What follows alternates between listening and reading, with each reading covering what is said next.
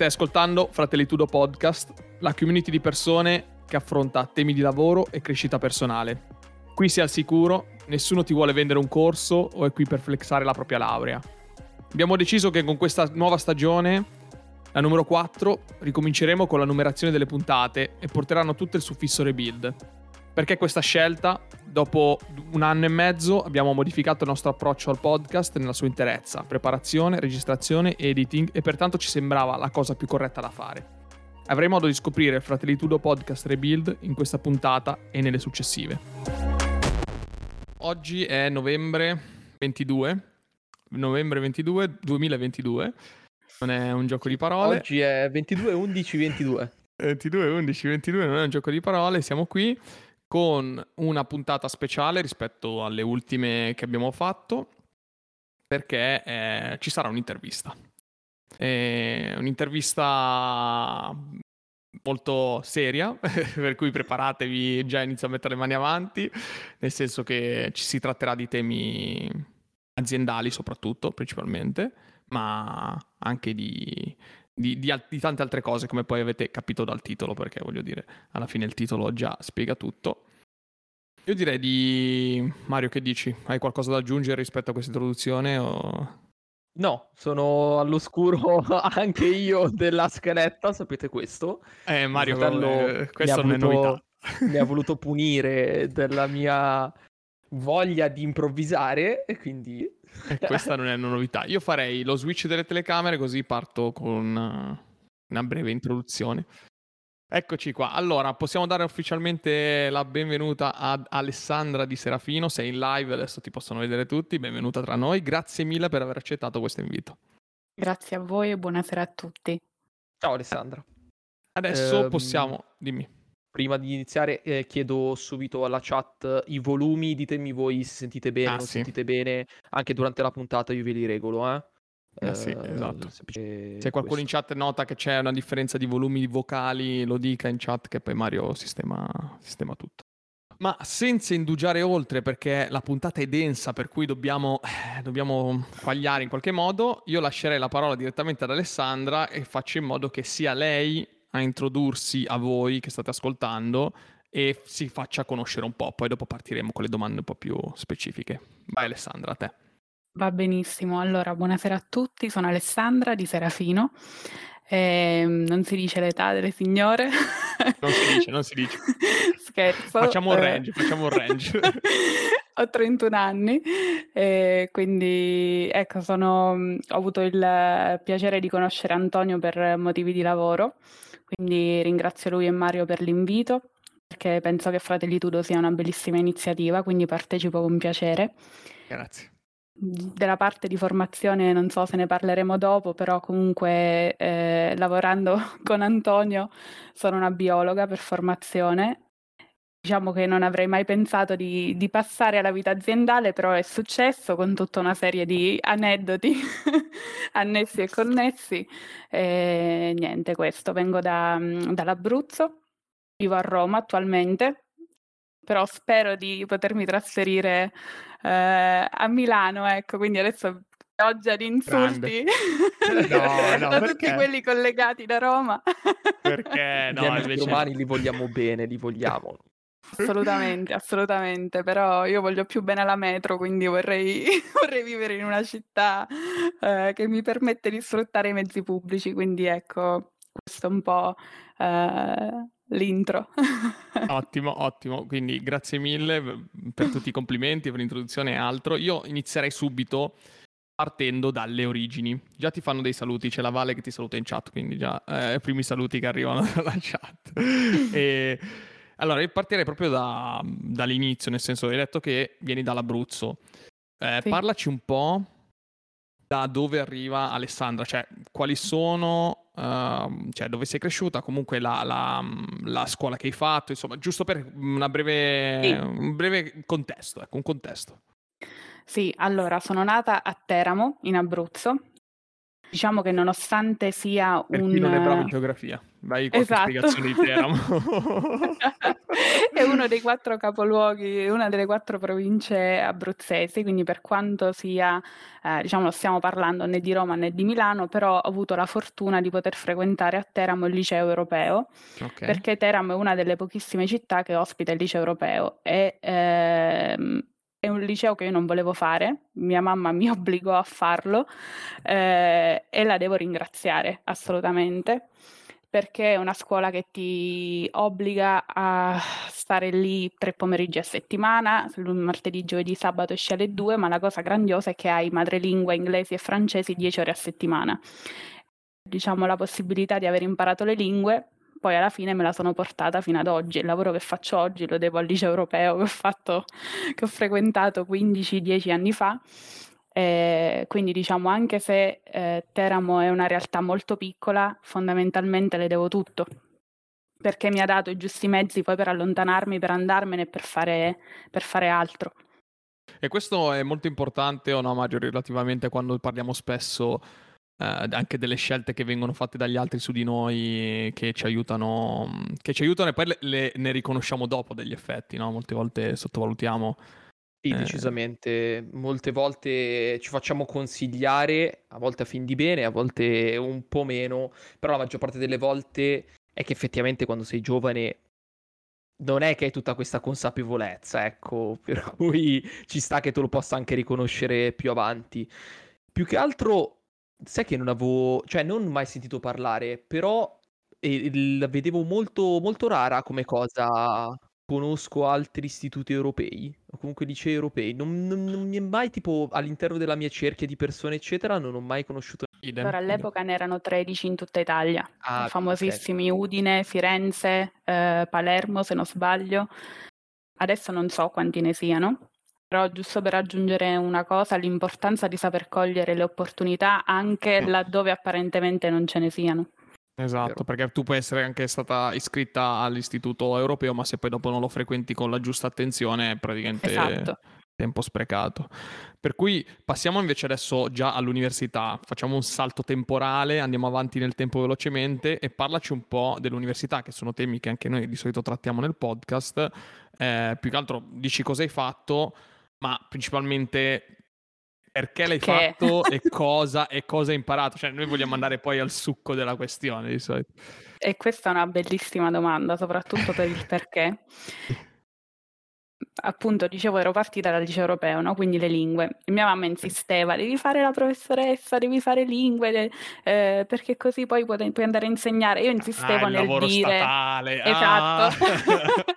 esatto, quindi qui finiscono i consigli di mamma.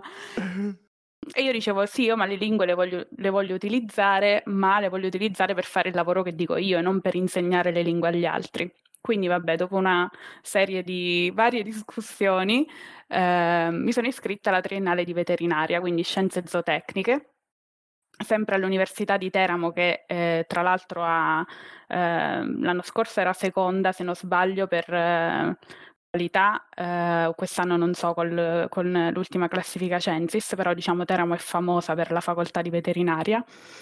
Quindi da lì, eh, finita la triennale, scelta che ha sorpreso tutti, ho integrato gli esami e sono passata a biologia ambientale.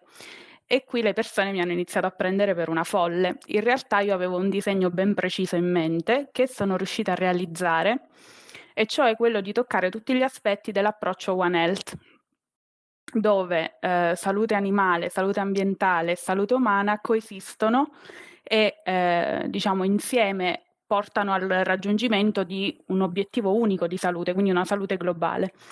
E, ehm, e, di fatto così è stato, quindi triennale scienze zootecniche, tutta la parte della, della tutela del benessere animale, la magistrale in biologia ambientale, quindi tutta la parte relativa alla salute ambientale e poi nel dottorato ho fatto, eh, sono occupata di, detto proprio in breve, eh, public health, salute pubblica, quindi la parte relativa agli umani per farvela breve, finito il percorso di studi, avevo toccato tutti e tre i punti dell'approccio One Health e di fatto le mie competenze trasversali sono state poi la carta vincente.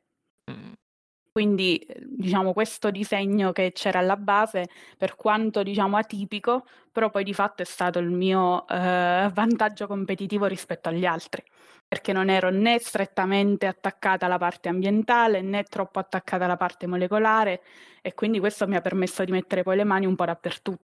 Eh, in primis complimenti per, uh, per, il piano e per averlo raggiunto perché già questo... È andata bene. Già questo... Allora, Vabbè, diciamo, è andata bene o è andata male, alla fine... Cioè, Intuizione cioè, sono, azzeccata.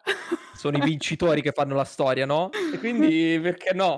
No, perché non giocarsela così? Averlo portato a termine sicuramente è un traguardo importante, però adesso mi, mi sorge la domanda, allora, questa scelta, questo piano che ti eri dato in testa, Beh, tu come l'hai capito? Cioè, ti sei, hai letto, studiato, ti sei fatta consigliare, hai parlato con qualcuno, hai fatto da solo? Perché non è che ti svegli la mattina e dici, ok, ho questo piano sì. del One Health, da dove è uscita questa cosa?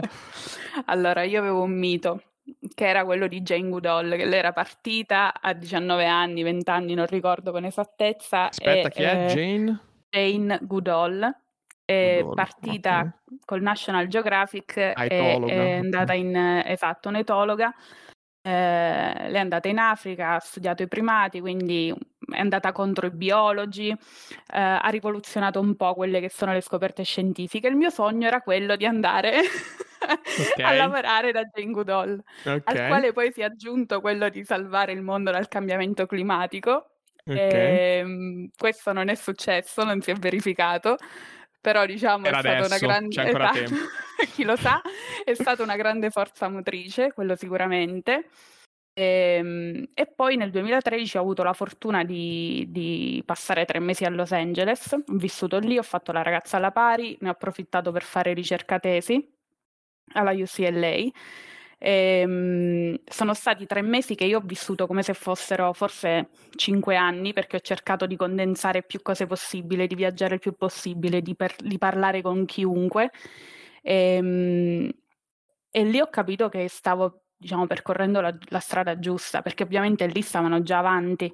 Quindi okay. lì il discorso okay. One Health, comunque ehm, l'ambiente era già un argomento fondamentale da noi adesso è diventato un argomento mm. fondamentale. Quando io ho finito la magistrale nel 2016 era ancora terra di nessuno, noi ci siamo laureati in tre, non me lo scorderò mai, eravamo in tre alla seduta di laurea e ne mancavano tipo quattro da, per laurearsi, non è che certo. eh, eravamo poi chissà quanti. Adesso gli annunci di lavoro riguardano solo biologie ambientali, per fortuna, eh.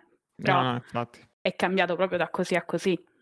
Sono estremamente curioso, però questo, ripeto, non avendo letto la scaletta, non so se rientra nella scaletta, della, della parte americana, nel senso che... Ah, ne possiamo parlare adesso. Eh, nel senso che proprio questa roba del condensare tutto in, nel brevissimo periodo è una cosa che mi ha affascinata. Eh, ultimamente ho sempre avuto questo pensiero, anch'io fisso, voler in un certo senso testare ambienti e luoghi diversi. Uh, e ne parlavo di recente con il mio compagno di banco che e lui, è, uh, e lui ha lasciato tutto, è venuto qui a fare mm, l'università a Milano e adesso lavora, lavora con noi e tra l'altro per uno dei progetti più prestigiosi. Uh, senza entrare appunto nel dettaglio, parlavo con lui, lui un 96, un po' più piccolino, ha un anno in meno di me, e parlava di questa cosa del, del fatto di come l'avesse cambiato e come anche lui stesso nei primi sei mesi nel quale era a Milano voleva sperimentare tutto il più possibile, sia a livello di vita universitaria, sia a livello di viaggi, sia... e fa che in quei sei mesi avrà dormito pochissimo, una cosa di questo genere. E, e, quindi mi affascina un po' questa cosa del dire anche solo per un brevissimo periodo, che poi breve tra virgolette, perché mesi barra sei mesi, breve tra virgolette, riuscire a chiudere tutto, cioè c'è qualcosa che in realtà, cioè sei, sicuramente c'è qualcosa che non sei riuscita a fare, no? Rimanere. Cioè... ok, ok, ok, ok. Sì. Sì. Saresti rimasta lì, saresti rimasta se avessi avuto sì, la mi sarei incatenata, mi sarei proprio incatenata wow. a Los Angeles eh, se wow. avessi potuto. Eh, io sono tornata perché scadevano, per due motivi. Uno perché scadevano i 90 giorni di visto L'altro Chiaro. motivo è che eh, negli Stati Uniti non c'è la triennale e io sono andata lì tra il secondo e il terzo anno, quindi praticamente avrei dovuto ricominciare capo, perdere tutto quello che avevo fatto fino a quel Eh. momento, quando invece ero andata lì a fare ricerca tesi, cioè ero andata a fare la ragazza alla pari e stavo approfitt- ne stavo approfittando per fare ricerca tesi. Quindi, eh, diciamo, se fossi rimasta avrei dovuto aspettare eh, i documenti, quindi fare un periodo da clandestina, vedere se arrivavano questi documenti e soprattutto poi lì pagare l'università senza né arte né parte, mh, non è come in Italia, cioè lì parliamo di 15, 16, 17 mila dollari soltanto di retta. Poi comunque ci devi vivere a Los Angeles. Eh, io avevo già un percorso universitario alle spalle perché comunque venivo dai due anni in Italia, quindi non avrei avuto accesso alle borse di studio, eh, comunque c'era da fare l'equipollenza, non è una cosa che tu puoi fare, diciamo così, eh, e quindi dovevo scegliere se perdere tutto rischiando di ricominciare da capo oppure se tornare con il dottorato, perché per loro essendo quadriennale o vai con la magistrale che ti vale come un undergraduate, quindi come eh, una quadriennale da loro, oppure vai ehm, e quindi vai per il dottorato o con il dottorato, cioè queste sono le, le forme più convenienti. Perché Los Angeles? Così. Mi è capitato, io in realtà sì, sì, Ok. sì, è Ok. capitato di, di andare lì a fare la ragazza alla pari, quindi dopo unito l'utile al Ok. dilettevole. Vabbè. E neanche ci volevo andare perché cioè, Los Angeles non l'avevo mai vista come una cosa come non lo so, Parigi, Barcellona, New Ma York, no? Avevo di New Contestualizza York. l'anno, contestualizza l'anno in cui andavi perché anche questo è importante. 2013, Eh, 2013. comunque parliamo sempre di una decina Sì, d'anni fa, sì. già, era, già era diverso viaggiare, Sì, già sì. telefoni cellulari già erano meno, meno smart, eccetera, eccetera, per cui anche, anche i contatti con, con la famiglia era sicuramente diversa da, Sì, da sì, fare. avevi un giga di internet se, se Esatto, andava proprio benissimo, se eri fortunato, quindi eh, però sì, lo rifarei mille milioni di volte, ma per eh, l'assetto mentale che mi ha lasciato, al di là di tutto, l'assetto mentale che mi porto dietro da quando eh, sono stata a Los Angeles mh, vale più di qualsiasi esperienza che io abbia mai potuto fare, No, ma veramente. infatti l'esperienza all'estero, lo, lo dico sempre, poi ogni puntata che faccio è una delle cose che più rimpiango, tra virgolette, di non essere riuscito a fare quando ero giovine e studente anch'io, però vabbè, piuttosto mi, mi prodigo a consigliarlo agli altri, ecco, questo è il mio riscatto verso la mia coscienza, quindi lo consiglio sempre di, di fare questa esperienza eh, che ti cambia la vita, indubbiamente. Sì, sì, nel bene e nel male, eh, perché ho fatto anche un'altra esperienza in Belgio e non è stata così, cioè lì non mi ci sarei incatenata. Immagino a Lì mi Ghent, incatenavo no, all'aeroporto, A- a a, Ghent. Leuven, a A Leuven. Leuven, Quindi diciamo dipende sempre da dove capiti, però chiaramente sì, ci sono quelle esperienze che ti cambiano proprio la vita. Infatti, poi stavamo parlando del dottorato. Sì. Eh, raccontaci un po' del dottorato, perché eh, almeno dal mio punto di vista è una cosa che conosco poco e penso anche Mario. Alla fine dottorato, PhD, queste cose qua sono temi che non, non abbiamo né affrontato noi dire- direttamente in prima persona. eh, né abbiamo affrontato nel, nel podcast in generale, per cui questa è qua no, no, no, l'occasione. vero. sì, è giusto, sì, qua l'occasione oggi per, eh, per sentire qualcosina sul dottorato. Cioè, prima di tutto spiega un attimino, se vuoi, come funziona un po' in Italia il dottorato, Sì. perché Dovremmo fare una curioso. stagione solo su questo praticamente.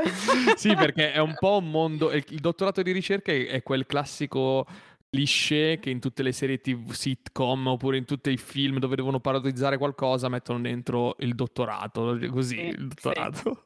Esatto. Raccontaci un po'. Allora, il dottorato è il più alto titolo eh, mondiale a livello, diciamo, di istruzione, quindi è l'unico titolo che ti permette di insegnare all'università. Peccato che in Italia ha valore pari a zero. E soprattutto per entrare in dottorato, eh, è inutile che ci raccontiamo le favole, per entrare in dottorato devi avere o santi in paradiso o santi tra i parenti. Ok. Io non avevo né santi in paradiso né santi tra i parenti, quindi un anno l'ho perso Ok. perché un anno non mi hanno neanche fatto sedere a fare il concorso. L'anno dopo sono riuscita eh, ad arrivare a sedermi a fare il concorso e l'unico motivo per cui l'ho vinto, ho vinto la borsa senza eh, i santi appunto, eh, è stato per l'inglese. Perché quello Ok. è stato, perché solitamente chi studia materie scientifiche, perlomeno questa è la, è la cosa che ho notato di più in Italia ovviamente, perché all'estero parlano due, tre, quattro lingue normalmente, senza grossi... Senza grossi problemi. Assolutamente. Eh, in Italia chi ha studiato materie scientifiche tende ad avere difficoltà con le lingue. Mm. Quindi diciamo questa è la cosa che ha fatto la differenza. E l'altra cosa che ha fatto la differenza è il fatto che io comunque avessi questo background trasversale e quindi riuscissi a coprire progetti che studiavano gli effetti dell'inquinamento atmosferico sulla salute. La cosa esilarante è che io nella vita volevo fare questo, volevo fare la ricercatrice, quindi volevo tornare in America col dottorato o durante il dottorato o dopo il dottorato, fare la ricercatrice, questo era il mio sogno eh, intramontabile. Poi mi sono scontrata comunque con quella che è la realtà italiana, dove i ricercatori sono veramente ridotti all'osso, gli stipendi sono quelli che sono, la meritocrazia eh, c'è, non c'è, non si sa. Ho avuto un'esperienza di tutorato abbastanza singolare, e quindi alla fine ma quanto motivo... dura questo percorso? Nel senso, boh, sì. sempre per contestualizzare nel tempo, per andare avanti con la storia? Certo, tre anni. Ok. Tre anni più la tesi, quindi alla fine sono tre anni e mezzo. Ok. Poi io sono capitata durante la pandemia, quindi ho passato un periodo del, del dottorato ad analizzare tamponi Covid Mhmm, in realtà non ho fatto un giorno di lockdown perché la prima pandemia l'ho passata ad analizzare tamponi e la seconda ondata l'ho passata, eh, diciamo, ero già in azienda, quindi supportavo tutti i laboratori Covid del centro-sud, però vabbè, questa è un'altra storia. E questo rivela anche quando durante il dottorato fai tutto tranne che il tuo progetto di ricerca, cioè fai eh, 754 miliardi di cose e forse arrivi la sera alle 8 che puoi dedicarti al tuo progetto di ricerca. Quindi è un mondo molto difficile, secondo me rimane uno dei, dei lavori più belli del mondo, sicuramente all'estero è un lavoro. Mm, okay. A noi sono borse di ricerca e se eh, sei fortunato che riesci a, diciamo, ad entrare nella, nel mondo accademico e quindi fare poi la, la, la carriera universitaria, eh, ben venga, ma sono pochissimi posti e uno deve essere consapevole del fatto che le possibilità sono veramente remote e appunto ci vogliono i santi di cui parlavo prima. No, effettivamente non, ehm, non ho mai approfondito il dottorato uno in primis perché me ne sono scappato dall'università dopo la triennale, per poi pentirmene di essere andato a lavorare, ci tengo anche a precisare questa parte. Però no, vedendo in un certo senso da, da un... che in realtà anche un po' più pratico, molte meno persone vanno a finire il lato di ricerca. Mi ci trovo invece in pieno con, con quello che dicevi rispetto alla fatica del mondo, diciamo, scientifico rispetto a quelle che...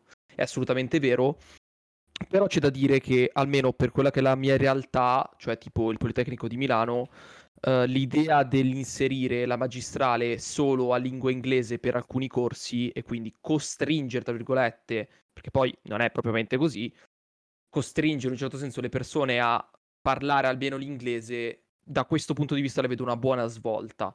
Poi come si evolve nell'effettivo, siamo sempre in Italia, ecco, diciamo, la, la chiudo così perché ho conosciuto un mio caro amico, ha fatto un corso di laurea completamente in inglese e il suo inglese era beh, mediocre, nel senso senza sminuire nessuno. Diciamo che ci sono livelli molto più alti, ecco.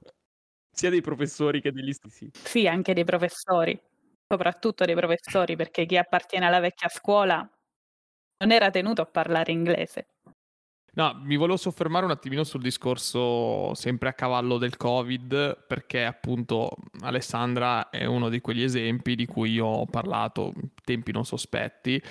Eh, di persone che non sono mai state citate nel senso dai, dai mass media perché chi lavora in laboratorio ehm, non è mai stato alla fin fine gratificato di un'insegna del tipo siete i nostri salvatori eccetera però alla fine sappiamo che per carità, medici e infermieri, tutto il mio rispetto, hanno fatto sicuramente la loro parte, eh, Croce Rossa, eccetera, però non si è mai parlato delle ore buttati, chiusi in laboratorio e qui abbiamo l'occasione, anche se vuoi raccontarci magari qualcosina di quell'esperienza lì, perché giusto per far capire alle persone, perché io l'ho, l'ho raccontato, perché ovviamente lo vedevo, lo vedevo anch'io, però raccontaci tu un po' com'è stata quell'esperienza laboratoristicamente parlando.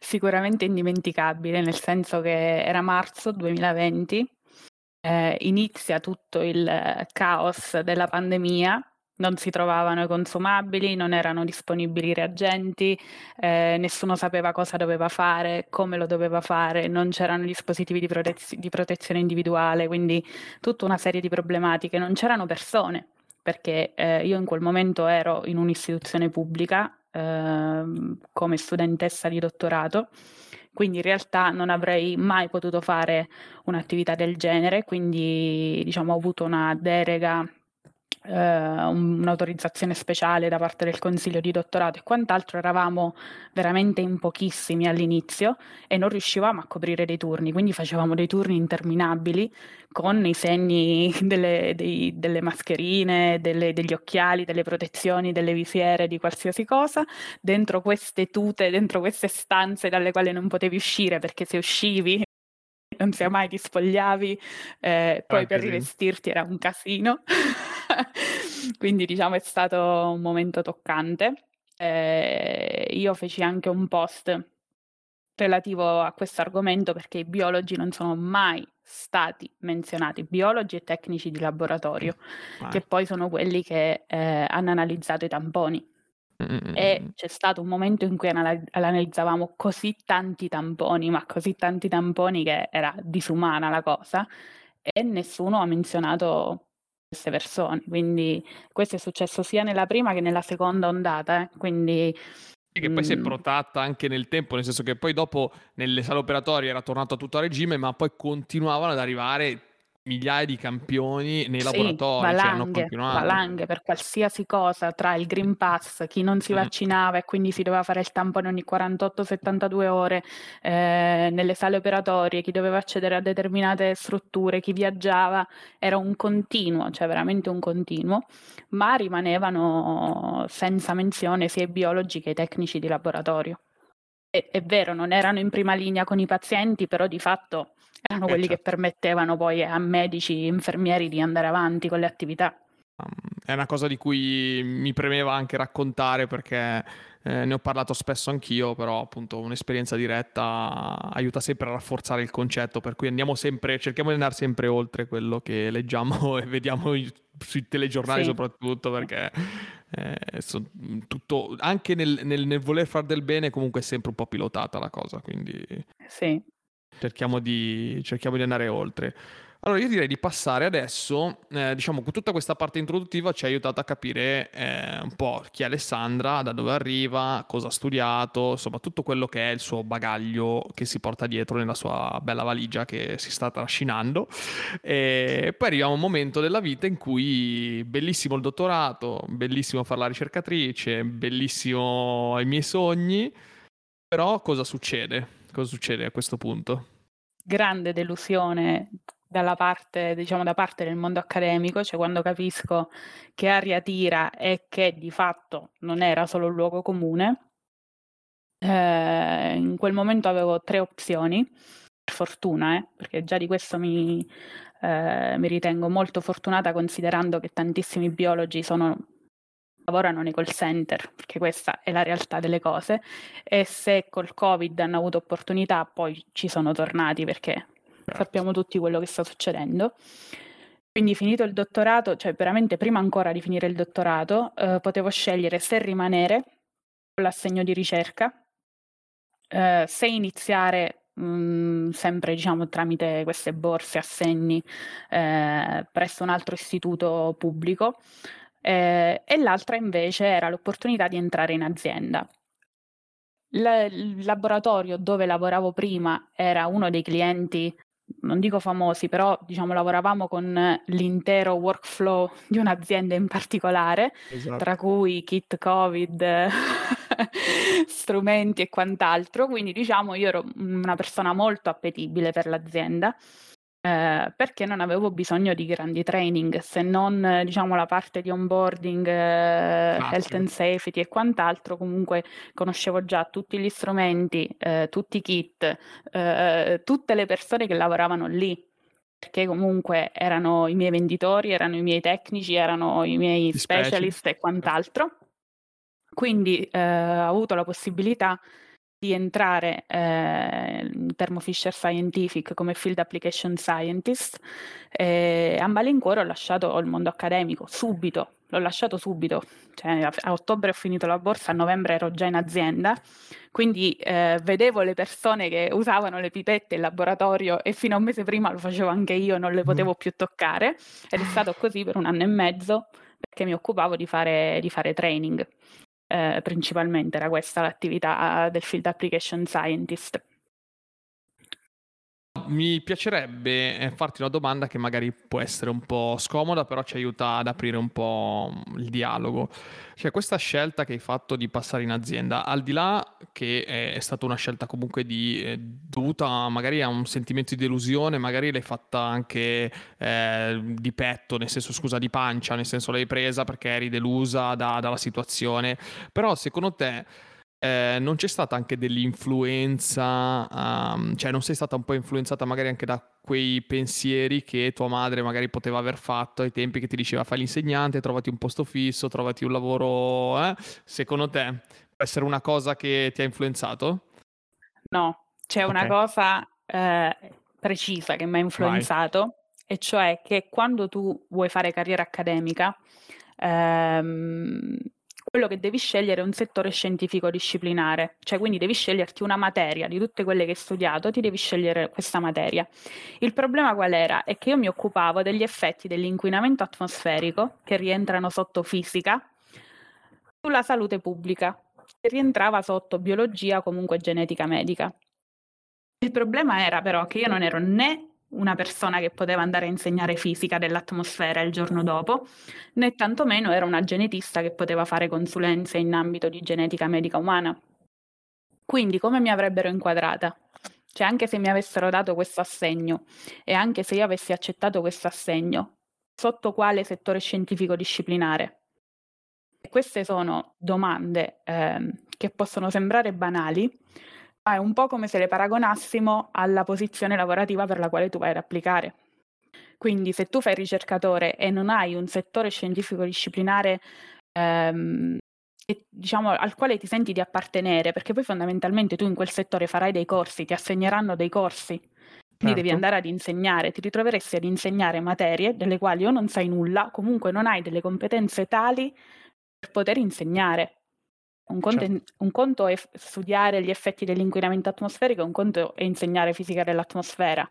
Sì, in sono università. Due cose... Eh, esatto, certo. a livello universitario sono cose ben diverse. Il, la realtà è che non c'è un settore scientifico disciplinare che racchiuda la parte di biologia ambientale nello specifico e soprattutto che racchiuda queste competenze trasversali. Questo in Italia, perché per esempio in America è pieno, ma proprio pieno, pieno e già da anni, era già nel 2018, pieno di um, Faculty of Public Health, dove, quindi facoltà di salute pubblica, dove c'era questa ricerca traslazionale che univa diverse componenti delle varie discipline e che quindi diciamo sarebbe stato uh, lo sbocco ideale per quello di cui io mi occupavo. Cioè quello di cui mi occupavo fondamentalmente è un po' il futuro, perché gli effetti dell'inquinamento sulla salute sono eh, pane quotidiano e lo saranno sempre di più purtroppo. Il problema è che in Italia non hanno una collocazione fissa, una collocazione unica. Sono un okay. po' di tutti e un po' terra di nessuno. Quindi questo è il motivo per cui fondamentalmente io sapevo che la prospettiva era molto labile, molto a chiacchiere, per intenderci. Okay. Quindi questa è il, eh, la cosa che, che mi ha fatto scegliere. La domanda che mh, mi, mi, sorgeva spontanea, diciamo, arrivati a questo punto della storia, è che hai avuto sempre, cioè, hai dimostrato di avere sempre delle idee molto chiare e molto precise. Sì. Eh, questa sicurezza e questa chiarezza che hai, eh, come l'hai acquisita? Se, se, ti sei mai fatta questa domanda, cioè come hai acquisito questa chiarezza e limpidezza, oppure hai utilizzato dei metodi, dei tool che puoi consigliarci, puoi consigliare alle persone che ascoltano? Cosa dici? Allora, vi racconto un aneddoto. Eh, ci sono persone dell'azienda per la quale lavoravo prima, che Antonio conosce bene, sì? che a volte mi scrivono e mi chiedono: Ale, sai questa cosa che tu lo sai sicuro che sai sempre tutto? Quindi non so, è una, è una, una cosa caratteriale. Non... Sono abituata a dovermi sempre, tra virgolette, sbattere no? a destra e a sinistra per avere le cose fatte e, ehm, e sono abituata a risolvermi da sola, quindi questo è una, un atteggiamento che mh, mhmm, ripropongo in più aspetti della mia vita e sicuramente anche eh, nella vita professionale. Eh, qui devo richiamare all'attenzione mia madre, che ecco. quando ero piccola ehm, mi diceva sempre, ehm, ovviamente io sono nata nel 91 e quando io ero piccola, quando noi eravamo piccoli, ehm, certi lavori erano considerati lavori umili fondamentalmente, perché ancora non si sapeva quello che sarebbe successo, e cioè che ehm, ci sono dei lavori che anche pensare di poterli fare è diventato un'utopia. E mia mamma, che non aveva terminato gli studi, mi diceva sempre, quindi aveva questo rimpianto fortissimo, mi diceva sempre se non studi guarda che vai a lavorare in fabbrica, come se fosse mm. una minaccia, ma io ero certo. piccolissima.